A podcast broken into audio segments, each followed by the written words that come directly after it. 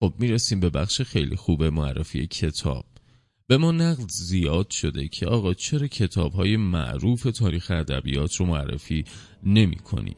جواب ما هم خیلی وقت پیش البته این رو دادیم، این هستش که خب برای یک کتابخون آثار مهم تاریخ ادبیات شناخته شده هست و سعی میکنیم که ما بیشتر کتاب‌های جدید یا کتاب‌هایی که اون بغلا قرار گرفته و آثار متمایز و خوبی هستن رو خدمتتون معرفی کنیم، ولی این بار در واقع روش رو عوض کردیم و یکی از معروف‌ترین کتاب‌های تاریخ ادبیات رو خیلی خلاصه خدمتتون معرفی میکنیم. همینطور به نقد دومتون هم جواب دادیم و اون این که چرا کتاب‌های خوب ایرانی رو معرفی نمی‌کنی، که در این بخش علاوه بر کتاب اول یک کتاب ایرانی خیلی خوب رو هم خدمتتون معرفی خواهم کردش. کتاب اول ما نامش هست پرتغال کوکی.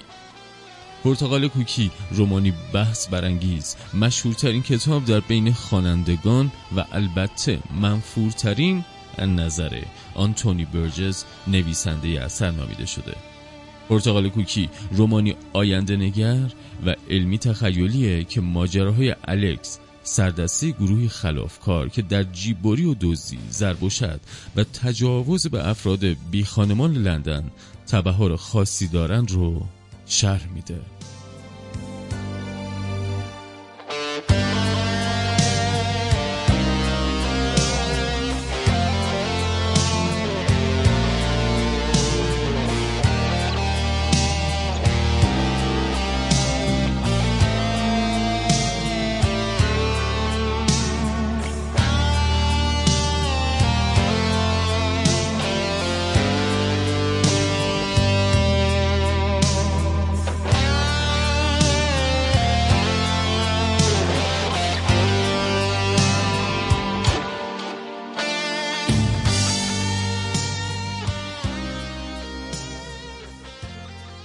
پرتغال کوکی یا A Clockwork Orange یک کمدی سیاه هجوآمیز پاد آرمان شهری یا به قولی دیستوپیایی هستش که از نویسنده انگلیسی به نام آنتونی برجس که تو سال هزار و نهصد و شصت و دو منتشر شده. فیلم پرتغال کوکی استنلی کوبریک هم اقتباسی از این رمان هست. توی آینده کابوسواری که آنتونی برجس از بریتانیا به تصویر میکشه، الکس یک نوجوان پانزده ساله حکایت خودش رو به وسیله یک گویش ابداعی به نام ندست تعریف میکنه. ندست در واقع یک زبان مخفی یا به زبان‌های مخفی به اصطلاح میگن آرگو هستش که متأثر از زبان روسی هست و در واقع زبانی هستش که بین جوانان، نوجوانان، سارقان و سایر مجرمان گروه‌های خلافکار استفاده میشه که توسط افراد عادی معلوم نشه صحبتاشون. حالا الکس به همراه سه نفر دیگه یعنی پیت، جورجی و دین در کنار خلافکاران دیگه بعد از غروب آفتاب شهر و تحت اختیار قرار میگیرن و دست به انواع و اقسام جنایات میزنن. به دلیل آمار بالای جرم جنایت دولت تصمیم میگیره به جای زندانی کردن خلافکاران که ظاهرا بیفایده است، با استفاده از تکنیک لودویکو روحیه خلافکارانه رو در اونها بین ببره و عبارتی اونها رو اصلاح کنه. ولی این سوالیه که رمان از ما میپرسه، اصلاح به چه قیمتی؟ پرتغال کوکی فقط به چشم انتقادی بر شوروی یا کمونیسم نگاه میکنه، چون دنیای دیستوپیایی رمان به همون اندازه از ویژگی‌های مربوط به جوامع انگلیسی و آمریکایی که برجس از اونها نفرت داشت هم بهره میگیره. آنتونی برجس طبق گفته خودش میل به هرج و مرج داشت و احساس میکرد که کشور مرفه انگلیس و دولت سوسیالیستش بیش از حد ثبات اجتماعی رو به آزادی‌های شخصی ترجیح میده. اون از فرهنگ عامه آمریکا متنفر بود، چون همرنگ جماعت شدن، خنثی بودن و بی‌عاطفگی رو ترویج میکرد.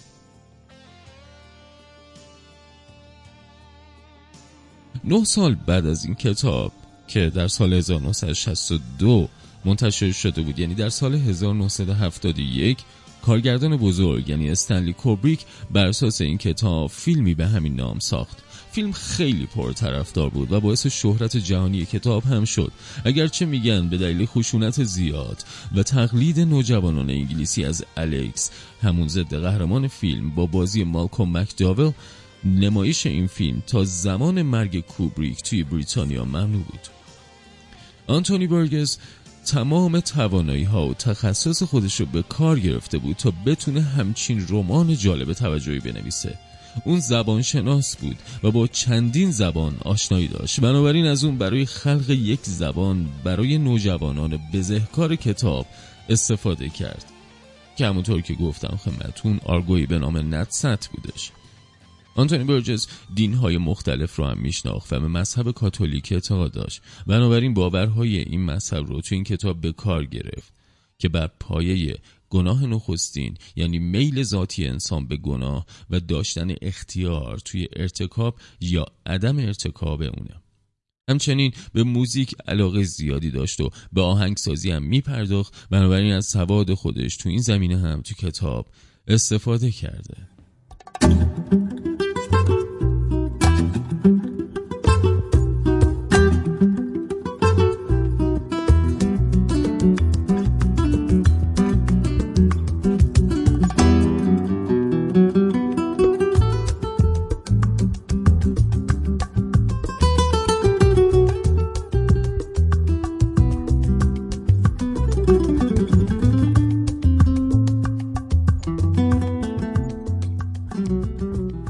اگه براتون جالبه که بدونین عنوان کتاب که A Clockwork Orange یا پرتقال کوکی است یعنی چی، باید گفت که این عبارت در حقیقت عنوان کتابیه که یکی از شخصیت‌های داستان در حال نوشتنشه.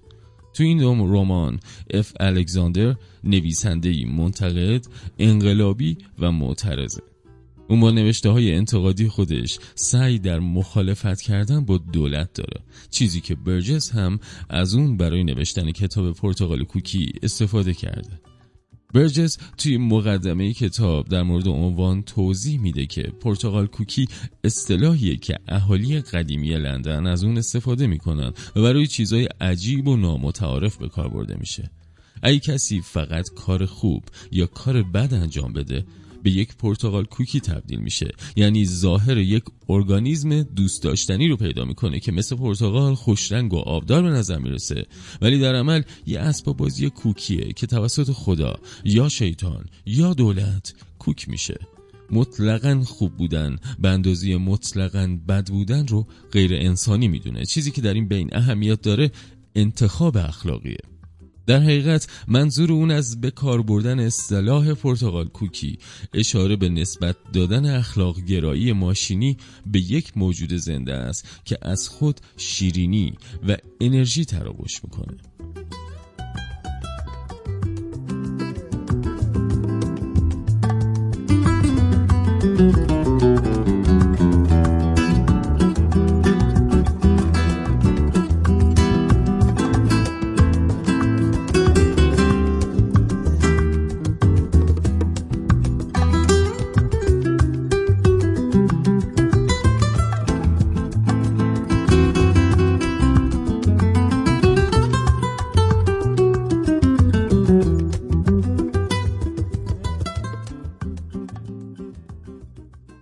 فضای داستان پرتقال کوکی مثل رمان‌هایی مثل میرا یا سرگذشت ندیمه تو یک پاد آلمان شهر یا دیستوپیا میگذاره. تو همون ابتدای داستان خشونت و جرم و جنایت به شکل‌های مختلف توسط الکس روایت میشه.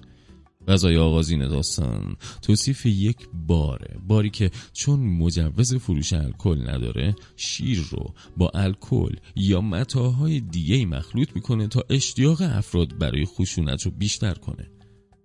شهر پر از آثار جرم و جنایت و هیچ کجا حتی فضای داخلی آپارتمان ها یا خانه های حومه شهر هم از خرابکاری بی نصیب نیستن. نوجوانان شبهای شهر رو به چنان کابوسی تبدیل کردن که هیچ کس تو امان نیست. اونها از خشونت لذت میبرن، چه این خشونت زد و خورد و تجاوز باشه و چه تخریب و دزدی و غارت. در نتیجه دولت ناچار میشه جلوی اونها رو با شرطی کردن به عنوان یک روش پزشکی بگیره. دولت افراد شرور آزاد رو به خدمت پلیس در میاره و بزهکاران تو زندان رو به افرادی تبدیل میکنه که بدون هیچ اراده‌ای نتونستن دست به جرم و جنایت بزنن. این دولت الگویی از دولت‌های کمونیستیه. سخن آخر رو بگم.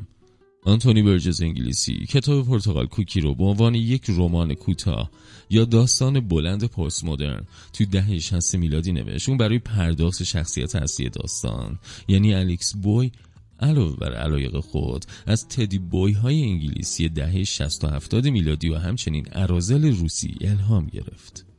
همونطوری که گفتم یک دیستوپیا طراحی کرد با دولتی که برای کنترل کشور حاضره دست به هر کاری بزنه، دولتی که میخواد زندان رو برای ورود زندانی‌های سیاسی خالی کنه.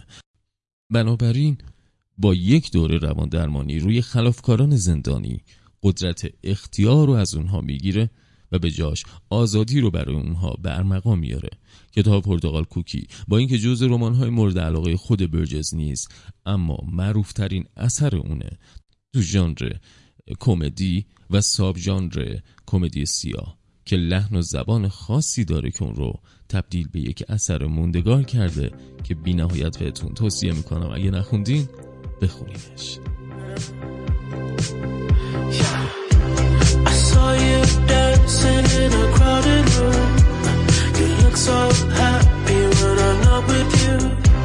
But then you saw me, caught you by surprise. A single teardrop falling from your eye. I don't know why I wanna run away.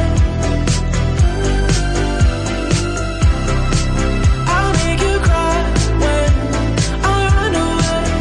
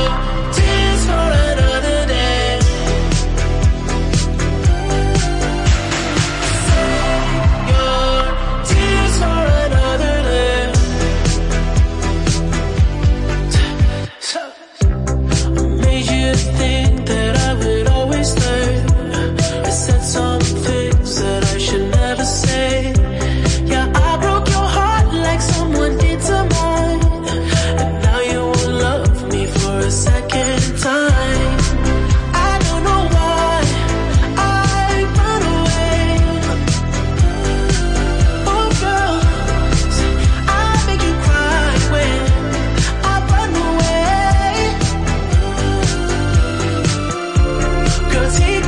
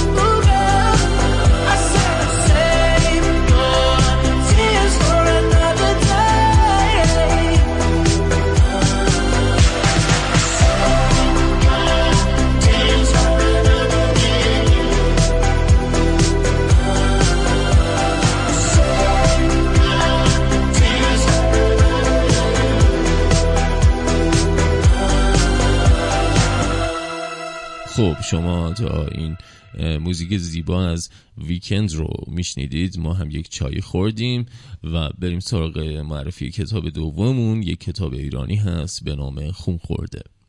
اما قبلش اینو بگم، ذهن آدمی این قدرت رو داره تا فارغ از مکان و زمان به پرواز در بیاد و شروع به داستان سرایی کنه.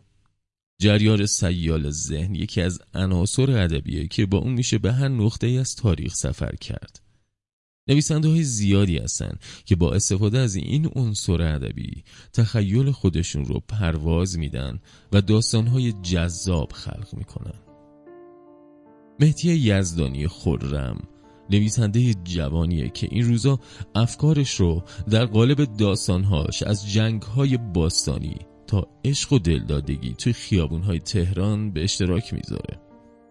خون خورده اثری متفاوت از یزدانی خرمه که خواننده با مطالعه اون در برهه‌های تاریخی مختلف غرق میشه و طعم عشق و آزادی و اسارت رو میچشه.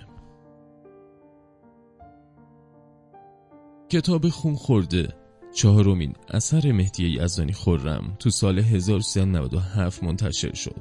داستان کتاب سرگذشت پنج برادر تو بازه زمانی بین سالهای هزار و سیصد و شصت تا هزار و سیصد و شصت و هفت. محسن مفتاح دانشجوی بیست و هشت ساله‌ایه که رویای دکترا در بیروت رو داره، ولی بر سر مزار این پنج برادر میره و سرنوشت اونها رو که با مرگ گره خورده در بین جریان‌های تاریخی، سیاسی و عاشقانه به تصویر میکشه. هر یک از این برادرها در نقاط مختلفی از تهران تا اصفهان، از بیروت تا آبادان و از مشهد تا کلیسای کوچیک در محله نارمک تهران به سرنوشتی شبیه هم گرفتار میشن. مهدی یزدانی خرم با قلمی پرکشش داستان رو به گونه‌ای نفسگیر پیش میبره، طوری که خواننده کتاب رو تا پایان رها نمیکنه. مهدی یزدانی خرم رمان جذاب خون خورده رو به دنبال دو اثر دیگه‌اش، یعنی به گزارش هواشناسی فردا این خورشید لعنتی و همچنین کتاب سرخ سفید نگاشته که نشر چشمه اون رو منتشر کرده و نسخه الکترونیک اون هم موجوده. این اثر نه کتاب تاریخی سخت دشواریه و نه شبیه داستان‌های تاریخی ادبیات کلاسیک سخت خوان هستش، بلکه تراوشات ذهن نویسنده است در جایی از زمان به سالهای دور مهاجرت کرده. اون خورده از زبان راوی روایت میشه و کل داستان زیر سلطه و نگاه دو تا روح سرگردانن که جذابیت داستان رو دوچندان میکنه. دو روح سرگردان در طول داستان با بیان خورده روایت‌های مربوط به سرنوشتشون داستان رو حتی در فرعی ترین قسمت‌هاش خواندنی میکنه. این دو روح از کتاب‌های قبلی نویسنده در فضای داستان سرگردانن و گاهی هم به شکل طنزآلود داستان رو پیش میبرن. خون خورده از اون دست کتاباییه که دلتون میخواد ساعت‌ها در بردش حرف بزنید. بکنم بهترین توصیف از داستان کتاب چیزی مثل طرح‌های ابر و باده، تلفیقی از رنگ‌ها، همونقدر که مستقلاً در هم آمیخته شدن و شخصیت‌های کتاب هر کدوم داستان جدا به اندازه یک کتاب دارن، اما همه با هم یک روایت واحد رو تشکیل میدن.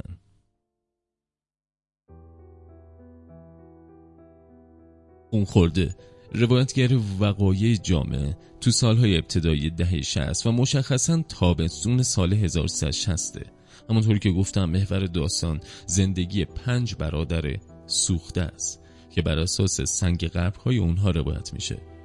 ناصر سوخته که باستانشناسه، مسعود سوخته که نیروهای تحت امر چمران بوده و در شکست حصر آبادان میجنگه، منصور سوخته که عکاسه و سودای شهرتی جهانی داره، محمود سوخته که از عشق دختری توده‌ای مارکسیست شده و بالاخره طاهر سوخته که کودکی بیگناه در موشکباران تهرانه.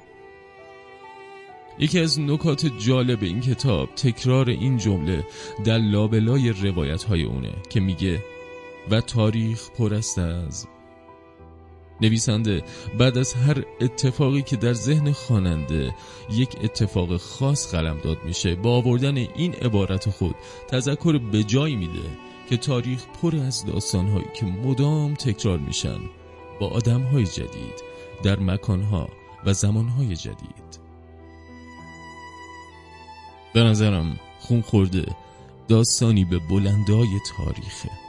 پیوند ادیان، جنگ و صلح، تاریخ‌ها، قومیت‌ها که همه اینها با سبک نوشتاری عالی نویسنده‌اش اون رو یک اثر فوق‌العاده کرده. داستان مثل یک فیلم میمونه. شروعش کلوزآپ از جوی کوچیکی توی یکی از خیابون‌های تهرانه و کم کم همه تاریخ رو در بر میگیره. به خاطر همه این دلایلی که خدمتتون گفتم، خون خورده اثر مهدی یزدانی خرم رو اکیداً بهتون پیشنهاد میکنم که بخونید و لذت ببرید. رفقای جان رادیو زد.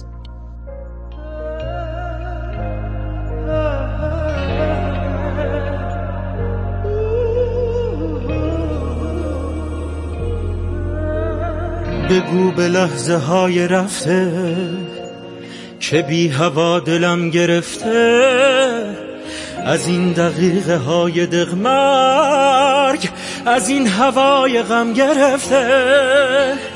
به جان من که جان ندارم بگو به خاطر تو مرده، چه خون من به پای عشق است، چه قلب من گلوله خورده. ای قرار من، حال بد روزگار من، نبودی انتظار من، به خاطر تو بود. ای هوای من، بهانه گریه های من، فقط بدان غصه های من، به خاطر تو بود.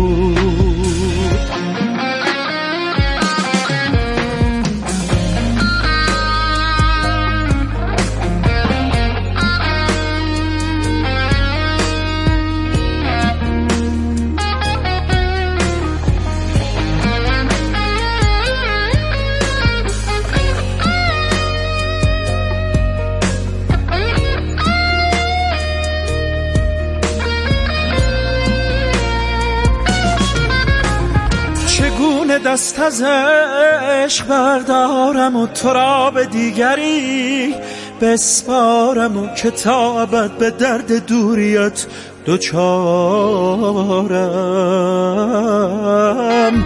من ابر بی تو هم میبارم و سری به شانه دیوارم، و تو میکشی مرا ولی ادامه دارم.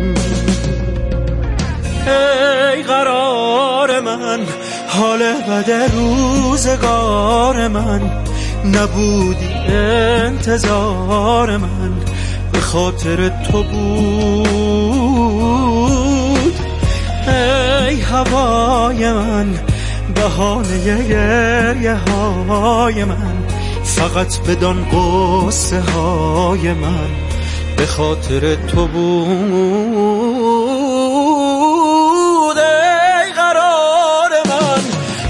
بد روزگار من، نبودی انتظار من، به خاطر تو بود.